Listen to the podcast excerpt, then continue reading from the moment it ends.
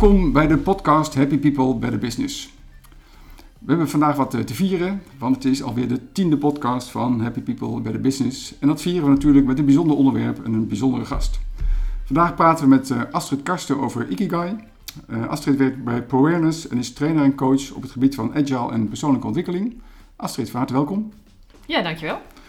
Voordat we nou echt de diepte ingaan over wat Ikigai allemaal is, eigenlijk de gebruikelijke eerste vraag. Wil je jezelf even voorstellen? Ja, natuurlijk. Um, ik ben Astrid Karsten. Um, nou ja, zoals je al net al zei, uh, op dit moment consultant bij ProAwareness. Um, een uh, bijzondere reis gemaakt uh, tot, totdat ik uiteindelijk consultant werd en trainer werd. maar heel erg blij daarmee. Ik geef op dit moment inderdaad training. Ik ben consultant en ik ben coach. En uh, ook in mijn dagelijks leven probeer ik me zoveel mogelijk bezig te houden met ja, doen waar je echt heel erg blij van wordt. Uh, en uh, ja, daarmee in ieder geval gelukkig worden en misschien ook wel succesvol. Dankjewel. Kun je ook iets over ProAwareness vertellen, het bedrijf waarvoor jij werkt? Ja, ProAwareness is een consultancyorganisatie. Um, nog niet zo heel oud. We bestaan nu een jaar of acht. Um, in eerste instantie ontstaan uit de detachering van developers. Ehm, maar uh, ja, al snel kwam uh, daarbij kijken dat uh, organisaties graag ook advies willen op hoe je je kunt organiseren. En hoe je dat ook met, met oog voor de medewerkers kunt doen. Um, dus ja, daar hebben ze toen een aparte tak op, voor opgezet, ProAwareness. Um, en die is inmiddels gegroeid tot zo'n 150 consultants, waarvan ik er dus eentje ben. Ja, wat leuk. Ja. Um, nou, dan naar het onderwerp, Ikigai. Ja. gewoon de meest voor de hand liggende vraag. Wat is Ikigai? Ja, uh, Ikigai is een Japanse term, of eigenlijk zijn het karakters natuurlijk in het Japans. Um, en eigenlijk kennen we niet een hele goede vertaling daarvoor, omdat het karakters zijn en die kunnen meerdere betekenissen hebben. Uh, hetgene wat het meest in de buurt komt, dat is a reason for being, of een reden om te zijn. Nou, ook dat klinkt, vind ik, nog wel een beetje wollig. Um, dus ik denk dat je het beste kunt vergelijken met, uh, ja, wat is nou eigenlijk jouw Northern Star of Noorderlicht, waar je, waar je naartoe uh, wil. Uh, dus je visie uh, op, over je eigen leven. Als je het vergelijkt met um, als we mensen helpen om een product te ontwikkelen of een dienst te ontwikkelen, dan zeggen we altijd, nou, je moet iets van een visie hebben daarover. voordat je kunt bepalen wat je gaat doen en hoe je dat gaat doen. en zo werkt het voor mij ook met Ikigai. Ik denk dat het belangrijk is om te weten, wat is nou ja, de, de, de Noorderster die ik altijd kan volgen in het maken van keuzes. Um, uh, en dat kan je vertalen naar a reason for being, dat kan je vertalen naar purpose. Um, maar in het Nederlands kennen we daar eigenlijk helemaal niet zulke mooie, goede woorden voor. Dus vandaar dat ik de term Ikigai ook als charmant vind om uh, te gebruiken. En is het daarmee ook uh, iets heel persoonlijks, dus echt gekoppeld aan een persoon, of is het ook aan een organisatie gekoppeld? Hoe moet ik dat zien? Um, ik denk dat je ook wel een, een organisatie Ikigai zou kunnen opstellen als je wilt. Uh, maar Ikigai is wel, uh, wel iets heel persoonlijks. Um, volgens de theorie, volgens het boekje, is Ikigai uh, opgebouwd, opgebouwd uit je missie, je passie, je roeping en je beroep. Um, en dat kan misschien wat handvaten geven om één zin te formuleren. Um, zelf heb ik eigenlijk meer mijn Ikigai weten te vinden door een soort rode draad in mijn heden, verleden en ja, toekomst, met toekomststromen. Als ik kijk naar mijn eigen Ikigai, dan is dat het vertellen van verhalen om mensen te bewegen. Um, en ik kan dat zowel in mijn werk toepassen, als trainer, als consultant, als coach. Um, maar ik pas dat ook toe in mijn, in, ja, in mijn dagelijks leven. Um, ik word net zo gelukkig van het vertellen van verhalen aan, uh, aan mijn nichtje van, uh, van inmiddels bijna acht, moet ik zeggen. Als aan het vertellen van verhalen voor, voor duizend mensen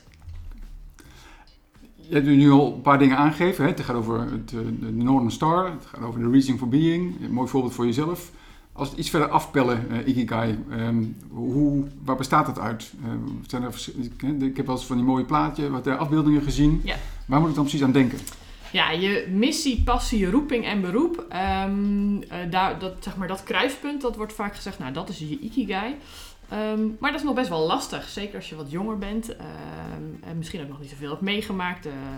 Um, of juist eigenlijk nog alle keuze hebt om, om dingen te beleven en dingen te doen. Dan is het best lastig om te bepalen, ja, wat is nou mijn missie in het leven? Wat is mijn passie? En uh, nou ja, uh, beroep of waar, waar kan ik betaald voor worden? Dat weet je misschien ook nog niet. maar dat zijn wel de onderdelen waar het uit bestaat. En je kunt, uh, je kunt daar in gesprek met anderen en door dingen te ervaren wel achterkomen. Als ik naar mezelf kijk, dat is het meest makkelijke voorbeeld. ehm, ehm, heb ik echt een passie voor, voor het eh, creëren van content. En dan eigenlijk het liefst verhalen. Dat kan schrijvend zijn, dat kan eh, spreken. Een podcast is een mooi voorbeeld. Ja. Ehm, eh, nou ja, eh, dat doe ik ook wel met tekenen en schilderen. Eh, maar zolang ik iets nieuws mag maken, dat, ja, daar, daar word ik heel blij van. Dat is echt mijn passie. Eh, maar als je kijkt naar mijn missie, dan denk ik dat de, ja, dat de wereld gewoon een beetje, een beetje mooier mag. Eh, en het hoeft niet hele grote stappen te zijn. Ik hoef geen wereldvrede te, te organiseren. Nou ja, het zou mooi zijn als dat in het verlengde gebeurt. Maar volgens mij zou de wereld er al een stuk mooier uitzien als iedereen gewoon, al is het maar één keer per dag, vaker lacht of zo. Eh, Mhm. Dus dat is mijn missie, om, om mensen een klein stukje te bewegen. Er mag een glimlach zijn, er mag iets om over na te denken zijn. Ehm, nou ja, als je dan kijkt naar mijn beroep of waar ik betaald voor kan worden. Ik ben ooit opgeleid als fysiotherapeut. Dus dat heeft helemaal niets te maken met het vertellen van verhalen, zou je kunnen zeggen. Eh, maar ik kan wel zeg maar, betaald worden voor, eh, ja, voor spreken, voor schrijven. Ik ben inmiddels ook auteur van een boek. Ehm, dus dat zijn dingen waar, eh, nou ja, waar, mensen ook mijn talent in zien en, en voor waarderen. Nou, zelf heb ik de meeste moeite met het vertalen van ja, wat is nou roeping? Dat vind ik heel groots eh, op een bepaalde manier. Eh, maar als ik een roeping in het leven heb, dan, ja, dan is het denk ik wel het, dat mensen hun verhaal kunnen vertellen bij mij of aan mij of door mijn aanwezigheid of wat dan ook. Ehm, en het mooiste is dat misschien wel te vertalen door, eh, door iets wat mijn moeder eh, eh, altijd zei. Die zei, als jij kan een lantaarnpaal nog laten praten. En dat klopt ook wel. Als ik op een feestje ben, en dan, dan gaat dat heel makkelijk. Ook met onbekende mensen die gewoon, nou ja, wel als vanzelfsprekend kunnen wij wel een verhaal vertellen aan elkaar. Dus ehm, ehm, ja, dus zo, zo haakt dat een beetje in elkaar. Die missie, passie, roeping en beroep. Eh, maar dat is niet een, eh, een reis die ik eventjes in, in eh, twee dagen nou ja, voltooid heb en daar één zin uit heb kunnen halen. Mhm. Het heeft zeker, nou ik denk dat ik daar op mijn 32e een beetje mee in geïnteresseerd raakte. En, en, en twee jaar later echt kon zeggen, nou dit is, dit is mijn Northern Star. Dus dat heeft echt wel een tijdje geduurd. Ja, kan ik me voorstellen. Ja. Nog eventjes één stapje dieper. Als je dan echt ehm, kijkt naar die vier onderdelen, zou je misschien nog iets kunnen toelichten, waardoor echt duidelijk wordt van waarvoor ook verschil zit tussen roeping en, en passie bijvoorbeeld. En, eh, beroep snap ik, hè, van oké, je wil ook kijken van hoe Ja. kun je dan met wat eigenlijk jou drijft, dat je ook geld mee kan verdienen. Maar bij die andere drie, eh, wat zou je, Ja. kun je daar iets over toelichten? Ja, ik denk dat de vertaling, eh, of dat het, dat het uit twee dingen bestaat. Enerzijds ehm, eh, heel intern gericht, dus wat kan ik? Waar, waar liggen mijn talenten en waar ligt mijn passie? En anderzijds, wat breng ik de wereld? met, met mijn ikigai. Als je kijkt naar missie en roeping, hoewel die twee elkaar ook wel erg overlappen, denk ik. Eh, ehm, maar dat is in ieder geval wat jij zeg maar meer naar de wereld brengt. Dus Ikigai bestaat uit een component waar jij heel gelukkig van wordt. Maar we weten inmiddels ook allemaal dat je heel gelukkig wordt als je iets biedt aan de wereld, of iets brengt aan de wereld. En eh, ja, missie en roeping eh zit meer op dat vlak. Dus wat bied ik de wereld? Juist. Als je dat kan vertalen in één zin of één, één Ikigai, dan denk ik dat, je, dat dat een hele goede en krachtige ja, richtingaanwijzer is. Juist. Want dat, heb je nu ook een paar keer verteld, dat je dat eigenlijk vertaalt, die combinatie van die vier elementen, naar een zin, een formulering, Ja. die dat eigenlijk allemaal in, zich heeft, die vier kanten. Ehm, dat lukt niet altijd. Nee. Ehm, ik, eh, ik geef veel Ikigai-workshops. Ehm, nou, ik gaf al aan, hè, als je wat jonger bent, dan is het gewoon lastiger om, om überhaupt wat over die dingen te zeggen. Eh, maar ik heb ook wel eh, wat oudere ehm, eh, deelnemers gehad die bijvoorbeeld niet één zin als Ikigai hadden, maar een bepaald gedicht waarin ze zich nou ja, uiten en, en op die manier eh, ja, richting aan hun leven wilden geven. De eh, term en het gebruik van Ikigai, is dat al iets wat al decennia lang bestaat, of misschien zelfs nog langer, of is dat eigenlijk relatief recent? Ik, in de westerse wereld is het heel recent. Eh, misschien zelfs wel hypegevoelig. Eh, aan de andere kant, eh, ook in de westerse wereld kennen we eh, ja, het volgen van je reason for being of dingen als purpose. Dat kennen we al heel lang. Er wordt heel veel onderzoek naar gedaan. Eh Sonja Lier-Bomorski, maar jullie hebben zelf ook veel ervaring met Sean Aker. Die gaat natuurlijk ook in op het belang van het volgen van je purpose. Simon Sinek. Nou, er zijn heel veel westerse eh ehm, leiderschapsgoeroes en persoonlijke leiderschapsgoeroes die daar wel al mee aan de haal gingen. Ehm, Ikigai zelf is een Japans begrip en dat bestaat ja, al eeuwenlang. Het is wel grappig. Mhm. Ehm, de karakters van Ikigai gaan over eh, zingeving en leven. Eh, dat, dat, dat, dat karakter zit erin, zeg maar. En het grappige is, in Japan kennen ze ook helemaal geen uh, karakters voor ja, met pensioen gaan of retirement. Um, want dat zou heel gek zijn, want dat zou een soort opgeven van het leven zijn. Dus dat is in, in, in die filosofie heel, heel raar. Um, anderzijds moet het ook niet groter maken dan het is, denk ik. Uh, Japan kent natuurlijk een ontzettend hoog uh, uh, zelfmoordpercentage, ja. hoge werkdruk, et cetera, et cetera. Ikigai is wel een term wat van een klein, ja, klein eilandje zeg maar, bij Japan vandaan komt. Um, en het zou me niet verbazen, ik ben nog nooit in Japan geweest, dus ik zou het na moeten vragen. Maar het zou me niet verbazen als het niet een wijdverspreide term is binnen Japan. Um, maar op Okinawa, waar, dat, waar zeg maar, die eerste onderzoeken zijn gedaan, uh, ja, daar bestaat het al uh, ja, eeuwen, eeuwenlang. Ja. Ik kan me heel goed voorstellen dat als je jong bent, dat het lastig is om te, te, al te weten en te voelen wat nou precies jou, wat je, wat je drijft. Hè? Dus kan, dat, dat, dat ja. met de jaren komt, uh, vind ik logisch. Um, is Ikigai wel iets wat um, onveranderlijk is? Dus als je op je 30ste, 35ste het hebt gevonden, is het dan dat dit is jouw Ikigai tot je, eigenlijk tot je dood? Uh, voor mij wel.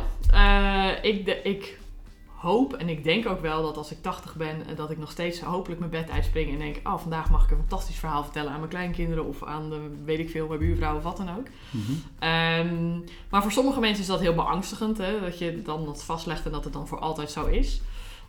Um, ik denk dat je Ikigai wel zo.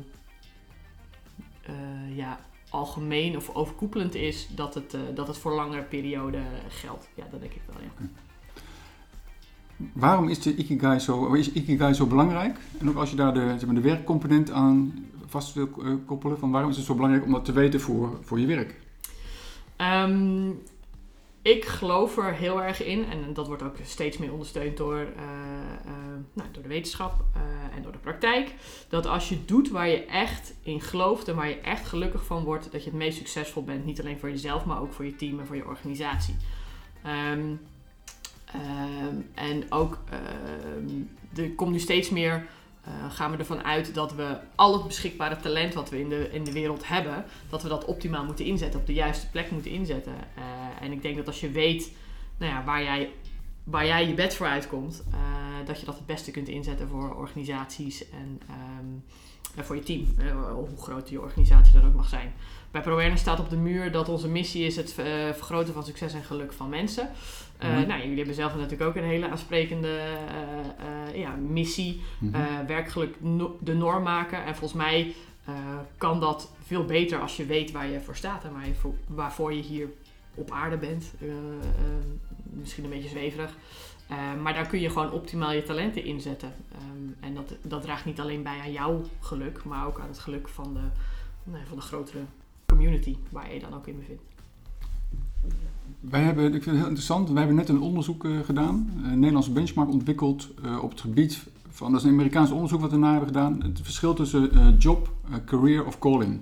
Dus hoe kijken mensen naar hun werk? Ja. Zie je het puur als een baan, je hoort vrijdagmiddag, jee, ik heb weekend.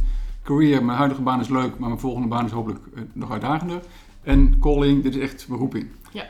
Even, zoals ik vrij vertaal van, als je Ikigai hebt gevonden, dan zit je vooral hopelijk op een baan waar je het echt als calling ziet. Ja daarmee zeggen we dan ook, als ik jou goed beluister, dat mensen die als, een baan als job zien, het nog niet helemaal hebben gevonden. Of misschien dat juist buiten hun werk uh, vinden. Ja, um, ik voor mezelf zou het heel lastig vinden om in een baan te werken waar ik niets met mijn Ikigai te maken heb. Uh, ja, ik mag gelukkig op mijn werk uh, altijd bezig zijn met verhalen. Of dat nou als consultant is of als ik een boek schrijf of wat dan ook. Um, ik geloof wel dat er mensen zijn die uh, hun werk als job zien om vervolgens daarmee hun calling te vervullen, financieel. Dat zou voor mij, dat, dat zou voor mij niet vervullend genoeg zijn. Uh, ik ben heel blij dat ik, dat ik wel eens echt een stukje van mezelf ook kan geven in, in mijn werk. Ja. Maar ik zeg niet dat het. nee, dat als je je Ikigai niet weet en als je, of als je je Ikigai wel weet, maar je, je werkt niet daarin, zeg maar, of kan dat daar niet in incorporeren, dat dat dan fout is. Ik denk, er zullen ongetwijfeld mensen zijn die dat prima vinden, die inderdaad denken, nou ja, ik werk uh, zodat ik in het weekend kan gaan surfen of weet ik veel wat. Ja, ja. maar dan eigenlijk als je ziet de vier componenten waar, de, waar Ikigai bestaat, één is ook van hoe je er geld mee kan verdienen. Ja. Dus dan is het eigenlijk van wat jouw missie, passie, roeping en waar de geld mee kan verdienen, is dan niet helemaal op zijn plek. Het lijkt me toch lastig dus als je dan 40 uur per week daarvoor moet gaan werken. Ja, dat ben ik met je eens. ik heb best wel vaker discussie met, met deelnemers die zeggen dan van ja, maar ehm, je kan toch ook dingen doen waar je niet voor betaald wordt en daar kan je heel gelukkig van worden. En dat klopt. Eh, maar in die end denk ik dat, uh, dat het een hele belangrijke factor is. En ik kan daar wel misschien een uh, voorbeeld bij geven. Um, ik uh, heb ooit geroepen dat ik de eerste vrouwelijke commentator, vrouwelijke voetbalcommentator word van Nederland. en daar heb ik heel veel voor gedaan. Heel veel vrijwilligerswerk, et cetera, et cetera. Um, uiteindelijk is dat niet gelukt. En dat was best wel, nou, dat vond ik best wel erg, zeg maar. Maar een van de dingen is, is dat ik daar gewoon echt niet genoeg talent voor heb. Um, en ik heb er nooit een, een nou ja, stuiver mee verdiend. En nu ik terugkijk, toen ik die droom aan het verwezenlijken was, dat ik dacht, ja, dat, is echt, dat past echt bij mijn ikigai en dat, nou ja, dat, uh, dat gaat helemaal lukken. Uh, merkte ik ook dat, uh, dat het me heel onzeker maakte. Dus zien mensen me wel? Uh, waarderen mensen me wel? En ja, zeg maar, waar je betaald voor kan worden, is ook een stukje waardering. Wat, wat mensen uitspreken. Ja. Um, dus ik had, ik had er wel een wijze passie voor. En het was misschien wel mijn missie om nou ja, het, het, voetballandschap te veranderen. Uh, maar omdat ik daar toch niet genoeg ja, talent voor had, vond het ook, ook onzeker en ook niet fijn. Terwijl ik nu, nu ik een boek schrijf, zijn er ook mensen die kritiek hebben. Maar ik weet uit ervaring dat ik daar wel voor betaald kan worden. Um, en maakte me dat ook veel minder onzeker. Okay. dus het is veel fijner voor mij om dat na te streven dan, dan iets waar ik ja, niet voor betaald kan worden. Ja.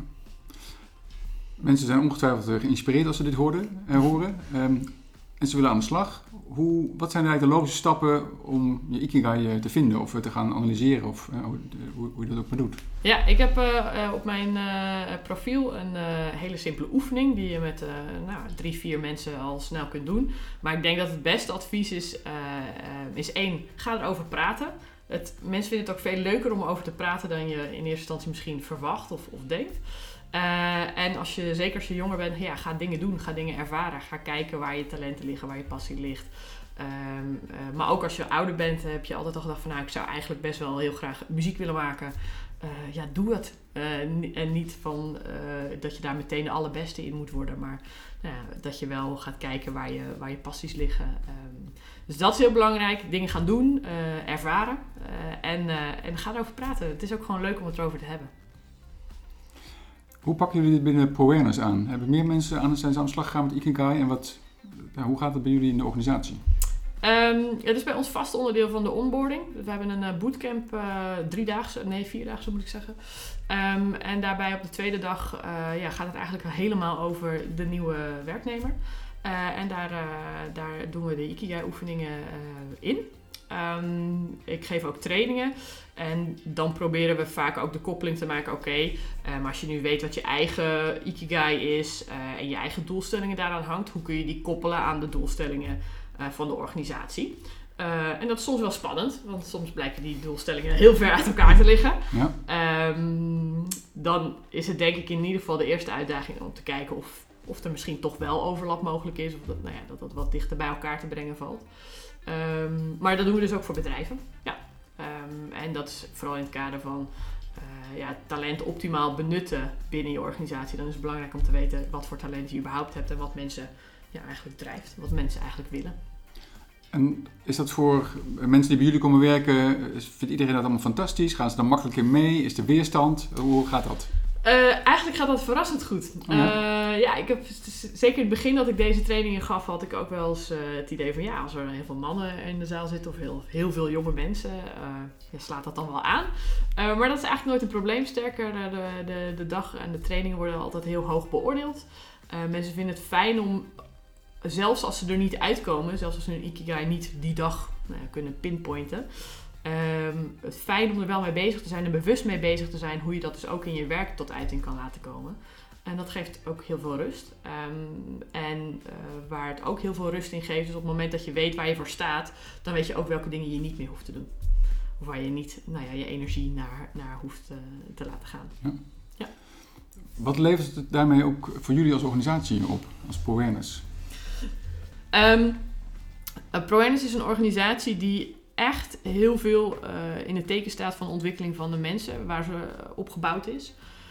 Um, en ik denk dat als je uh, al snel erachter kunt komen of, uh, of dat matcht, dat dat een voordeel is. er is zo'n zo quote van wat doen we, we, geen geld investeren in mensen te ontwikkelen, maar wat doen we als, ze als ze weggaan of als ze ja, blijven. Ja. Ehm, daar is een belangrijk onderdeel van, denk ik. Um, en uiteindelijk, uh, ja, die missie staat niet voor niets op, het, uh, op de muur. Uh, het vergroten van succes en geluk van mensen en organisaties. En als mensen niet gelukkig zijn bij ons in de organisatie of bij een andere organisatie, dan helpen we ze gewoon heel graag naar een plek waar ze wel gelukkig zijn. Um, vorig jaar nog, of twee jaar geleden inmiddels, ja, we gewoon een collega gehad die bij ons echt niet op zijn plek zat. En ehm, ja, die hebben we op deze manier wel kunnen helpen naar vinden waar die dan wel op zijn plek zou zitten. En uh, dat is gelukkig hartstikke goed gegaan. Mooi, ja. ja heel mooi. En, um, meten jullie op een of andere manier ook dat effect? Of zie je dat op andere maniren, waardoor dat, het, dat jullie zo mee bezig zijn met de Ikigai en dat mensen daar dus blijkbaar steeds meer gevoel bij krijgen, het beter snappen, dat het ook echt wat oplevert, zowel voor jullie als voor jullie klanten? Ik denk dat we dat uh, beter zouden uh, kunnen en moeten doen. Um, want er zijn nu geen harde cijfers over. Het is, ja, het is van ons echt vast uh, onderdeel van, uh, uh, van, de van de bootcamp, van de onboarding. Um, en um, bij KPN hebben we het ook op grotere schaal gedaan voor, voor een groep van 40 medewerkers. Maar ja, zoals ik al zei, ik ben heel goed in verhalen vertellen, maar soms wat minder goed in echte data gedreven aan de slag. dat is iets waar ik ook wel de wens heb om, om in te verbeteren, zodat ik ook nou ja, gefundeerder nog mijn verhaal kan vertellen. Ik vind het ook heel mooi dat jullie dat in de onboardingsperiode meenemen. Um, komt dan ook wel eens een uh, keer voor dat je dan op, eigenlijk dan tot de conclusie komt... hé, hey, nu we dat zo van elkaar beseffen, is het misschien goed om niet verder te gaan? Niet in de onboarding, uh, wel dus een keertje. Het komt wel eens voor op, uh, op een later moment. Um, weet je, ja, als je in je eerste week zit, dan is het ontzettend tof om ermee bezig te zijn. Maar dan zijn we ben je denk ik ook nog gewoon allebei, hè, ook als organisatie, gewoon heel eager om met elkaar verder te gaan. Dus nee, het is niet in de onboarding voorgekomen dat je echt op dat moment al zegt, nee, dit gaat hem niet worden. Um, dat heeft denk ik ook wel te maken met uh, het proces daarvoor. ik denk dat onze recruiters als een van de eerste dingen noemen Ikigai en het vergroten en succes van, van, en geluk van mensen. Um, dus dat je daar ook wel een, een bepaalde nou ja, shifting al in maakt. Dus nee, het is niet voorgekomen tijdens de onboarding, wel op uh, latere momenten. Ik geef deze trainingen een aantal keren per jaar ook gewoon intern voor collega's die dat nou, weer even willen opfrissen of wat dan ook. Uh, en daar zijn wel wat gevallen uitgekomen uh, van mensen die, die aangeven, ja, nou, dit is toch niet meer de match die, die ik zoek. Um, ook iemand um, die een hele duidelijke ambitie, een duidelijke passie heeft, die ze ongetwijfeld niet bij ProAwareness kan gaan verwezenlijken. Uh, maar wel gewoon heel duidelijk voor ogen heeft. Nou, bij ProAwareness zijn dit nog de stappen die ik kan verwezenlijken. En daarna komt voor mij de stap om. Uh, nou ja, ze wil heel graag een heel groot sportevenement organiseren. Nou, dat gaat niet lukken bij.